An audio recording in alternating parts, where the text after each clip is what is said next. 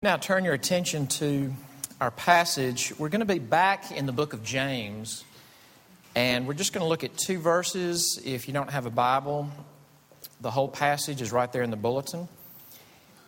And if you're visiting, welcome again. Very glad that you're here. And, uh, and I said this at the beginning, but I'll say this again. We don't have a lot of emphasis Sundays. I mean, Easter and Advent are, are that in, in certain ways. That's not commanded in Scripture. Those are emphasis Sundays. But uh, this is one, and, and rather than just do what some churches do of, of, a, of a sanctity of life Sunday, really the, the emphasis, and churches around the world are doing this, is on connecting the dots between the gospel and adoption. And because I knew that we were planning to do this, I, I skipped over this little passage this past fall when we were studying through the whole book of James. And so this is where I'm going to redeem myself, come back to it, and I want to look at these two verses. So, James chapter 1, beginning verse 26.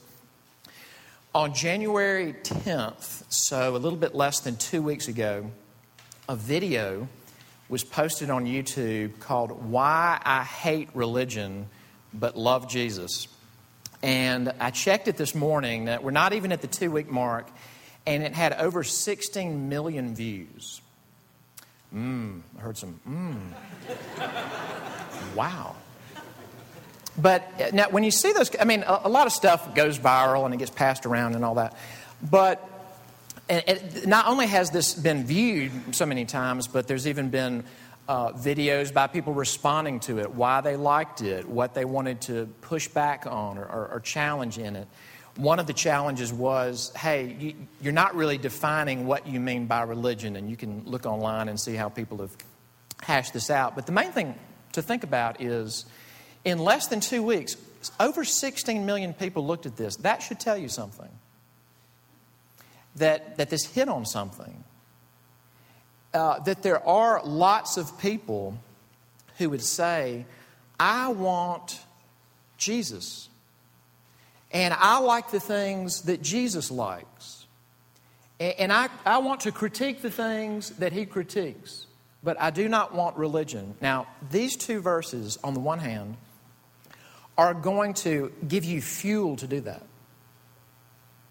Uh, they're going to say there is a religion that James is actually going to call worthless. And he's going to just very clearly say, this is not the route to go. This is a religion where you're kidding yourself. However, here's where we get stretched.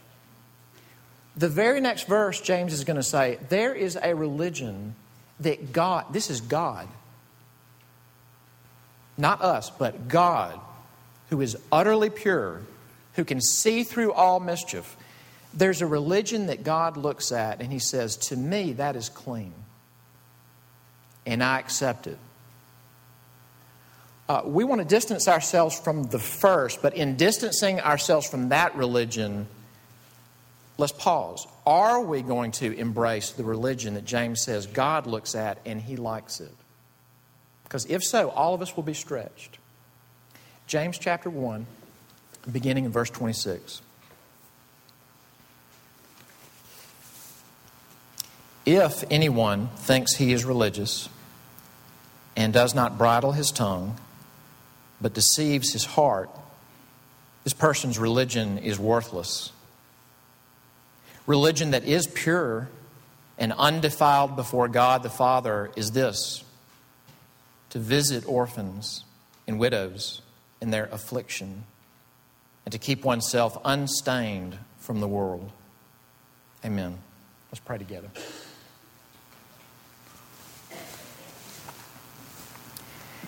Our Heavenly Father, if it's the case that there's a religion that we can practice, and as we're practicing it, we're deceiving ourselves, and you consider it to be worthless, then we need you to pull us away from it and disenchant us with it.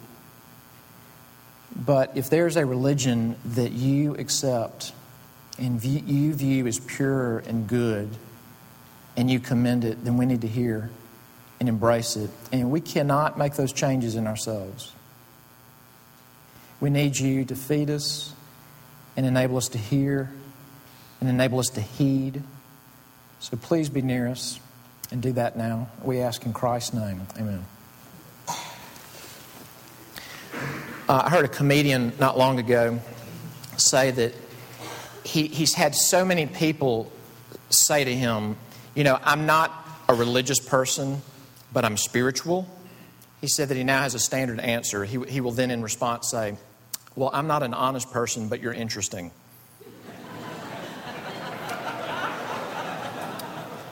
I'm not condoning that from the pulpit, but, uh, but just, just to say, when you have a comedian saying, I now have a standard line when I encounter that, that phrase, again, it's, it's, it's just another little diagnostic to say, uh, this is something that we bump into over and over is that even, not, not, not just quote unquote secular people or not just straight up atheists, but people who would say, no, I want spirituality, whether it's with Jesus or another, another form of it.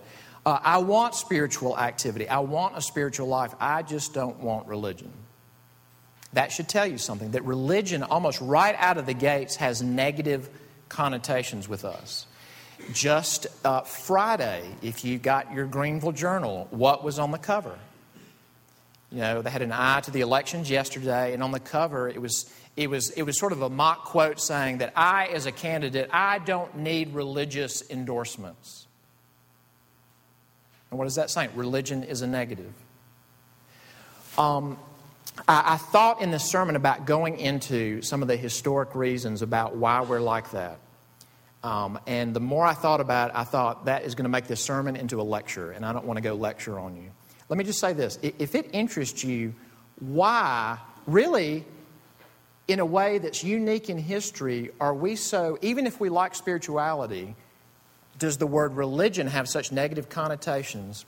If you want to read a grown up book about that, there's a book that came out in the late 90s by an author named Westphal, W E S T P H A L, and the title is Suspicion and Faith.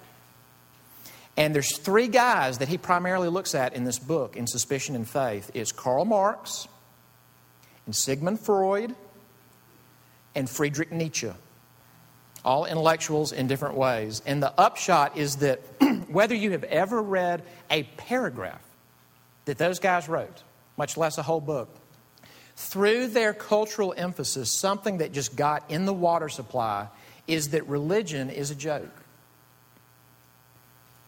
That religion is something by which people serve their own interests. It's a way by which the haves control and manipulate the have nots. And Nietzsche's big thing, and this one is still very much in the water supply, is that at the end of the day, when you make a religious claim, when you say your religion's right and another religion is wrong, what that is is a power grab. You're propping up you and your people and your interests at the expense of everybody else. Now, whether you've ever read those authors, that is in the water.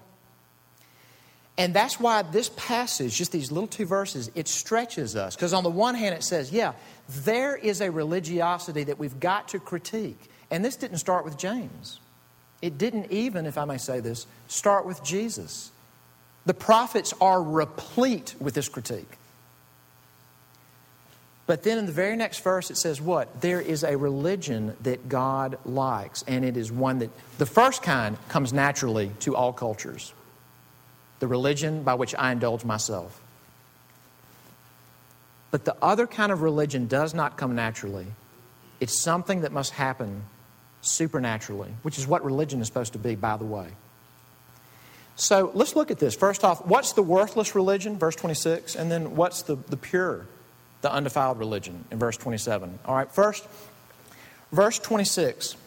How does it start? It says this If anyone thinks, excuse me, if anyone thinks he is religious and he does not bridle his tongue, but deceives his heart, this person's religion is worthless. Now, what is that saying? It's saying what we've already said. Religion is a great mechanism for people who are deceiving themselves. If you, and you know, as the saying goes, if you were deceived, would you know it? No. When people are deceived, sometimes their religion is an expression of it, it's a mechanism for doing it. Now, this whole thing of if you're deceived, do you know it? Wow, am, okay, I, if I was deceived, I wouldn't know it. So, how do I know if I'm one of these people who's using religion as a form of deceiving myself in some way, indulging myself? And James gives a little indicator light. And what's the indicator light? He says, one way that you'll know it is if you've got somebody who's religious, they do these religious practices, and they can't bridle their tongue. Now, out of all the different ethical issues, you know, all, all the different behaviors, why would he isolate that one and say, that's how you spot it? And a couple of chapters later, he tells us. He says that, in fact, he brings up this thing of a bridle or a bit again. He says, now think about it. A horse, a war horse, is bigger than a man, stronger than a man, faster than a man, fiercer than a man. But if you train it and you put bit and bridle there, a, a smaller man can move this war horse. If you've got a big ship and you've got this small part called the rudder, because of that rudder, a man can direct that big ship where it needs to go. And then James says this the tongue is the rudder of the life. But our problem is that the tongue, according to James, is set on fire by hell. Now, when he writes that, in some ways, he's unpacking something that his Lord said. Here's what Jesus said it's out of the overflow of the heart, it's out of the abundance of the heart that what happens? The mouth speaks. Out of the overflow of the heart, the mouth speaks. So here's what James is saying. If you've got someone who cannot control what he or she says, their religion is worthless. Why is that such an effective indicator? Because here's what we know from Jesus if religion hasn't changed the talk, religion hasn't touched the heart. And the heart is the real us, if I may put it that way. Uh, that video that I was talking about, you know, it's several minutes long. It's a guy, kind of a rap, kind of a poem, uh, which I'd like to rap for you now in its entirety. I did get a hoodie this past week, though, so maybe I. but it's a Carhartt hoodie, which kind of counterbalances the word hoodie. But back to the sermon. Verse 3 of this, uh, of this, of this poem touches on this. Now, again, there would be there are parts of this poem that people have critiqued, pushed back on. And, uh, and, by, and, the guy that did this video, his response to some of those has been very good, very charitable, and really has put himself in the posture of being teachable, which is commendable. But here's a part where he sounds a lot like Jesus, especially in Matthew 23. Here's, here's a verse Religion might preach grace. Okay, saying the right thing. Religion might preach grace, but another thing they practice tend to ridicule God's people.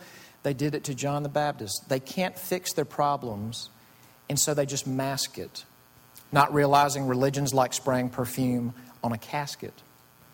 See, the problem with religion is it never gets to the core. It's just behavior modification, like a long list of chores. Like, let's dress up the outside, make look nice and neat. But it's funny, that's what they used to do to mummies while the corpse rots underneath. That sounds like Jesus in Matthew 23. When interestingly, he is speaking to very, very religious people, to the Pharisees, and he says, You know what? You're like whitewashed tombs, clean, spiffy, clean edges, and inside is rot and death. That is your religiosity.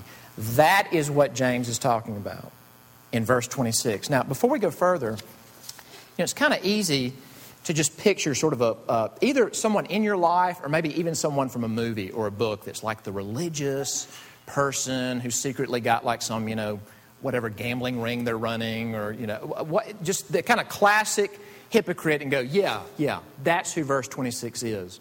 But can we identify with that person? Or will we start off and say, well, obviously that's not me and sit in judgment of it? I mean, can, can we pause before we go to verse 27 and ask ourselves, do you find if you are a person, see, we won't say I'm a religious person usually, but if you're someone who has a lot of spiritual activities, probably Christian ones if you're here, that you like a great Bible study and you like a good Christian book, and maybe even you kind of hover over some Christian blogs that, that point out some good stuff. And uh, you like when churches seem to be alive and doing well.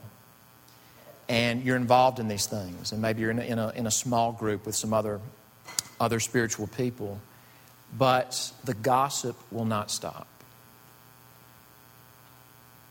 Uh, the speaking in anger will not stop.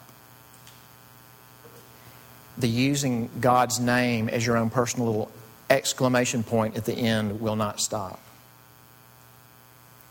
And, and I would say this to you you know, you may be here this morning and you may feel at some level kind of spiritually stuck. And I'll tell you, as a minister, I have felt that before, where just, I feel like I'm just stuck. It's not that i am chucking my beliefs, it's just I feel like I'm not flourishing, I'm not growing. I cannot unstick you any more than I can unstick me. God has to unstick us. But I would give you a challenge. Maybe something that could be an exercise in you getting unstuck would, you, would be for, for you or I to go to someone with whom we're really close, like a really close friend, or a sibling, or a spouse, and say to that person, For all my spiritual activity, do you perceive that it changes the way I talk to you? because then we might be able more to identify with verse 26. That maybe this is not a cartoon character, maybe I'm the religious person, and my Bible studies, and my church attendance, and my devotional life, and the, the neat Christian book that I'm excited about is a way for me to feel better about the fact that I'm going to try to set the terms and I don't have to change. Because the tongue gives us away. And James diagnoses that kind of religion as worthless. Now, then there's verse 27. And what does verse 27 say? Um, it says that there is a religion that God, in all his purity, again, I, I, I feel like I've just got to slow us down for a second, even when we say the word God, because we use that word a lot. This is the one whom the angels who've never sinned have to cover their eyes when they're in His presence. God, the Father, the Son, and the Holy Spirit. There's a religion done by sinners, faulty people, and that when they do it, He looks on it as pure and as undefiled. Now, that should catch our attention.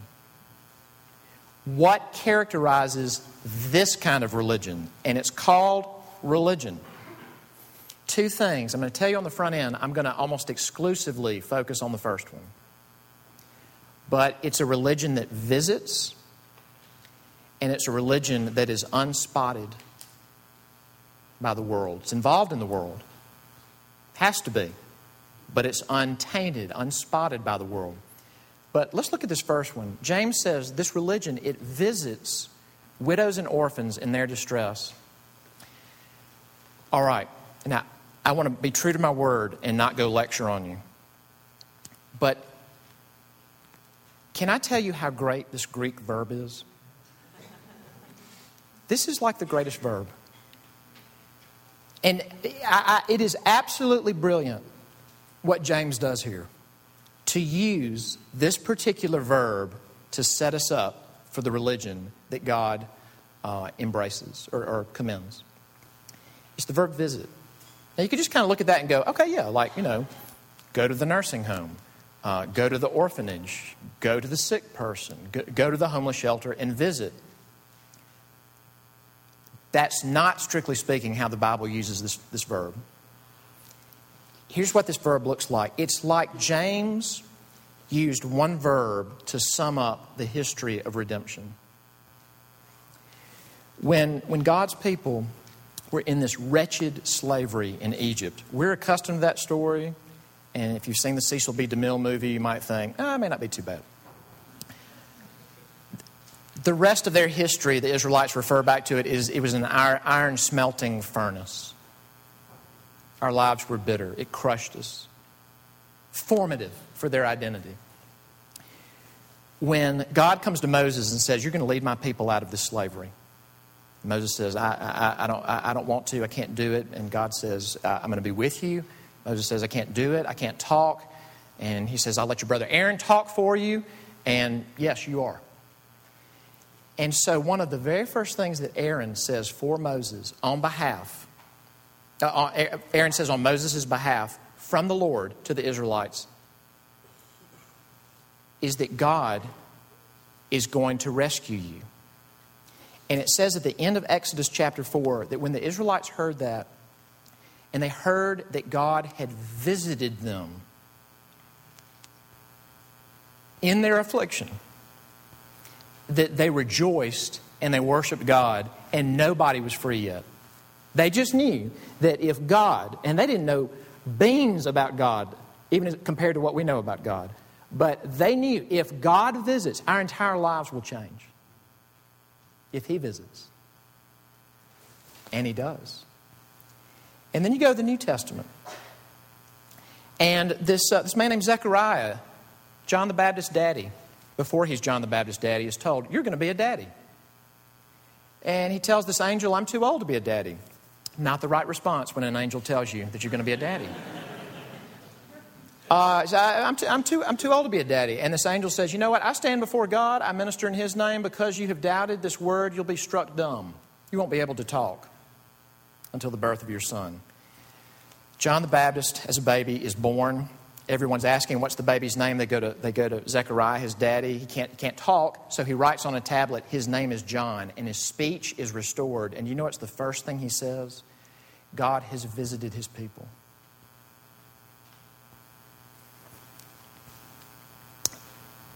when Jesus comes, uh, in Luke chapter 7 or 8, he's, he's walking through a town and he comes upon a funeral procession, and it's the son of a widow.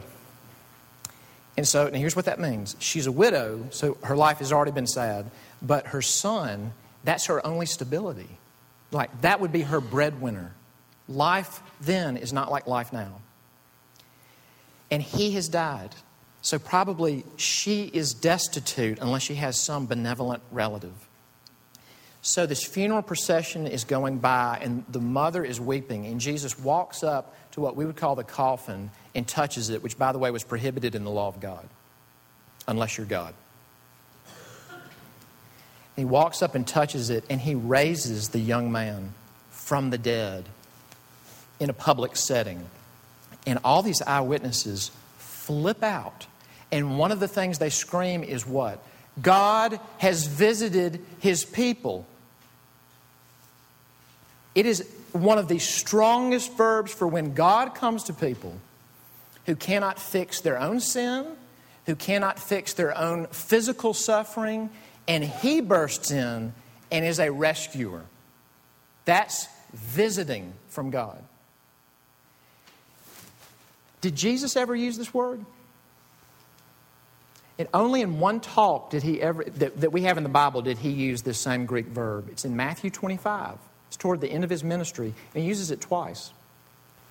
He says, At the end, on the day of judgment, that to those on the right of the Son of Man, his people, his sheep, he looks at them and says, Well done. Enter into my joy. Because when I was sick, and I was in prison, you visited me. And the people say, When did we visit you? When did we see you sick? When did we see you naked? And he says, Ah, whenever you did it to the least of these, you did it to me. Enter in. And thus begins their bliss. To those on his left, his enemies, he says, When I was sick and when I was in prison, you did not visit me. And that is one of the criteria of their judgment.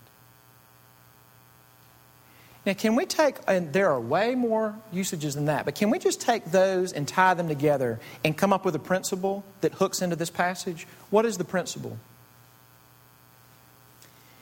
People who strongly sense, and I'm not just going to say strongly sense, people who know in their bones that God visited them become visitors of the people God loves. People who know that they were visited by God become visitors of the people God loves. This past week, two of my uh, longtime friends in front of me, one on the phone and one in my presence, gave their testimony And it's funny, I know their testimony. When I say testimony, I mean just recounting God's work in their life. And the first one was on a Tuesday. is a dear friend of mine. And we were at a meeting, and people were just sort of going around introducing themselves and talking about what they were doing there. And he began recounting what God had done in his life. And he started talking about in high school when he was not seeking God. And God sought him. And now, this guy is a pastor. He talks about Jesus all the time. He talks about God all the time, and he talks about him well. But even as he recounted what happened, which is old information to him, his tears came. Because he was recounting when I was not searching for him, he searched me out and he saved me. He forgave all my sins and He changed my whole life. And what He was saying was what the Bible calls He visited me. My other friend that I was on the phone with just a few days ago, he was talking about that this month marks, as far as he can remember, doesn't know the exact date, but he thinks that January of 2012 marks 30 years ago that God worked in his life. And it was just a little less than a year after that that, as far as I know, that, that I became a Christian. And through that process, we became friends and have been friends ever since. And as we're on the phone together, a phrase that is a recurring phrase in our conversations on the phone is you know what? Even for all the ways that we mishandled things in high school, I know, hard to believe, but for all the ways that we mishandled our newfound faith, for all the ways that we swung to extremes and we overstated this and we underdid that and we blew it with our family and we blew it with our peers, for all the ways that we mishandled it, it is not nostalgia. It is the truth that God came near. And that is what Scripture calls God visiting. And, and this is where I want us to connect the dots, which Dan and Jason do so effectively about adoptions. Is not to just send us out the door beating about the head and shoulders to say, well, who's going to care about the widow? You've got this great life. What about the widow? You've got this great life. You've got this nuclear family. What about the orphan? You have means. What about the poor? Can't we do better than that? Let's close in prayer. That has no power to motivate you over the long haul. That's moralism, and it's guilt trip, and it's crummy. So, the question I want to ask us as we start coming in for a landing here is this Have you been visited by God? Not did you seek Him out and begin a conversation, but have you been visited by God?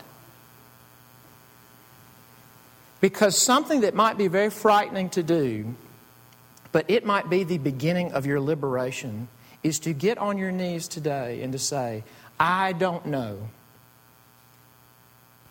And the fact that I don't know concerns me. And I have no power and no bargaining chips to make you visit me, but would you visit me? And you know what? That is a posture that God loves. That is the posture that God loves. He loves it so much that He became man and He came to earth to bear the wrath that we deserve so that one day God fully, face to face, might visit with us, in us with Him. It is the gospel itself. If that grabs you supernaturally, not overnight, and it requires teaching and encouragement, Something should be going on inside of us, and it's what? It's to identify with the helpless. If I have a nuclear family and I have means and I'm married, and I, in other words, if I'm none of those categories, why should I identify them with them? Because it is, it is a description of our natural spiritual state. All of us. That if you're married and you have means and you're healthy and you're doing well, understand that you also and the rest of us showed up spiritually alone and dead and destitute. We did have a father, the devil, and we were children of wrath. And that, that if that has changed, it's because God visited, which changed all of that. But if that grabs you, it enables us to look at people who may not be someone that we would naturally gravitate toward and to relate. Now, there's a million avenues of application, but here's what I want to say. There are booths outside, there are resources online, there are great guys you can talk to, there are parents who have adopted in this congregation, there are people who are very much getting their hands on manifestations of poverty and illiteracy in Greenville that you can talk to. But here's the problem if you're a perfectionist, this may shut you down. Because there's so much to do and there's so many avenues to do it that you're going to wait till you figure out the perfect one to do and then you'll never do anything. How do I know this? Because I've done it. And my exhortation to you would be cry out to God, lead me, show me how to do this, and then do something. When I had finally reached my perfectionist wall, if there is such a thing, uh, when I lived in Nashville, and I became so convicted of this that, you know what, it's like you're just looking for this perfect way to do it, and you're not doing anything. I finally called a medical, uh, kind of uh, medical mission to poor in Nashville and just called them and said, Look, my name is Brian Habig, and I'm a perfectionist. I didn't say that. I, my name is Brian Habig, and look, I, I need to do something there. Would you just let, I'll do anything. I don't know what it, it may be that I'm working hands on with something that is way over my pay grade, or I may clean your bathrooms, but I need to do something. And they put me to work. But let's not spin our wheels. If the God who says from the beginning, I love the widow, I love the orphan, I love the sojourner. I love the alien. I love the poor. And I want you to love them too. That in the gospel has given us the resources to go and say, I don't know what I'm doing and I don't know what you're going through, but let's figure something out. And not to go in a top down way because trust me, we will be the beneficiaries. Let me end with this too. Last week I preached on the Great Commission, the Great Commission to the church to go out there and make disciples. And I want to end with a story. Uh, Charles Spurgeon, he's quoted on the back of your bulletin. Um, he's a Baptist pastor in London, and he's kind of a guy that everybody claims. Charles Spurgeon, I think this happened on a train station in London. I think it was a train station. He uh, was in a public space, and this man accosted Charles Spurgeon and just lit into him about his beliefs. And it was probably the same old song and dance, you know, Christians are hypocrites, Christians don't do this, Christians don't do that. And Charles Spurgeon, who was not a shrinking violet, stopped the guy and just be, and had a powerful mind began to just go through this litany of let's think about the societal evils right now in london and let's think about who is doing the real boots on the ground hands-on ministry and as he went through this list, it was Christian after Christian after Christian after Christian after Christian after Christian. And hey, don't forget about William Wilberforce, who, humanly speaking, shut down the British slave trade. And at the end of just reading this guy, hopefully in a good way, the Riot Act, he ended by saying this The God who answers by orphanages, let him be God. Do you know what he was paraphrasing? He was paraphrasing what the prophet Elijah said to the false prophets of Baal. Let's put our stuff on the, on the altar, and the God who answers by fire, by consuming it, he's God. But Charles Spurgeon said, the God who answers in London by orphanages, that's God. And in closing, what does that tell us? The city of Greenville does not care about our hymns. The city of Greenville, for the most part, does not care about the finer points of our community groups, although I hope they will always be welcome. They care, and we have street cred about, they care when they see us love Greenville in tangible ways. We should do this because this is what was done to us, but an added perk if we are to have credibility in the downtown and the city of Greenville.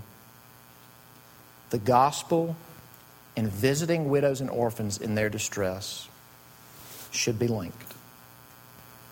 It is not an, an, unnatural link. It makes all the sense in the world. Amen. Let's pray together.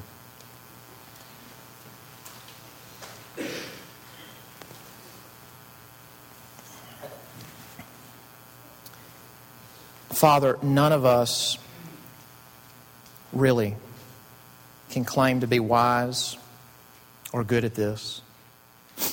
That maybe if you have given us some experience in understanding in how to love someone who has lost a spouse, we don't know a great deal about homelessness. Or maybe if we've had some experience with homelessness, that we don't know a great deal about adoption or orphanages and just the realities of poverty that are so much more complex than any of our understanding. So we come to you as your children and say, We're not good at it. And you know we're not good at it. But it's always been sinners working on these things. So have mercy on us. Don't let us spin our wheels looking for the perfect avenue and then never do anything. Would you direct us to the widow, the widower? The orphan, the alien, the impoverished, the illiterate man, woman, child who needs love. And we ask these things in Christ's name. Amen.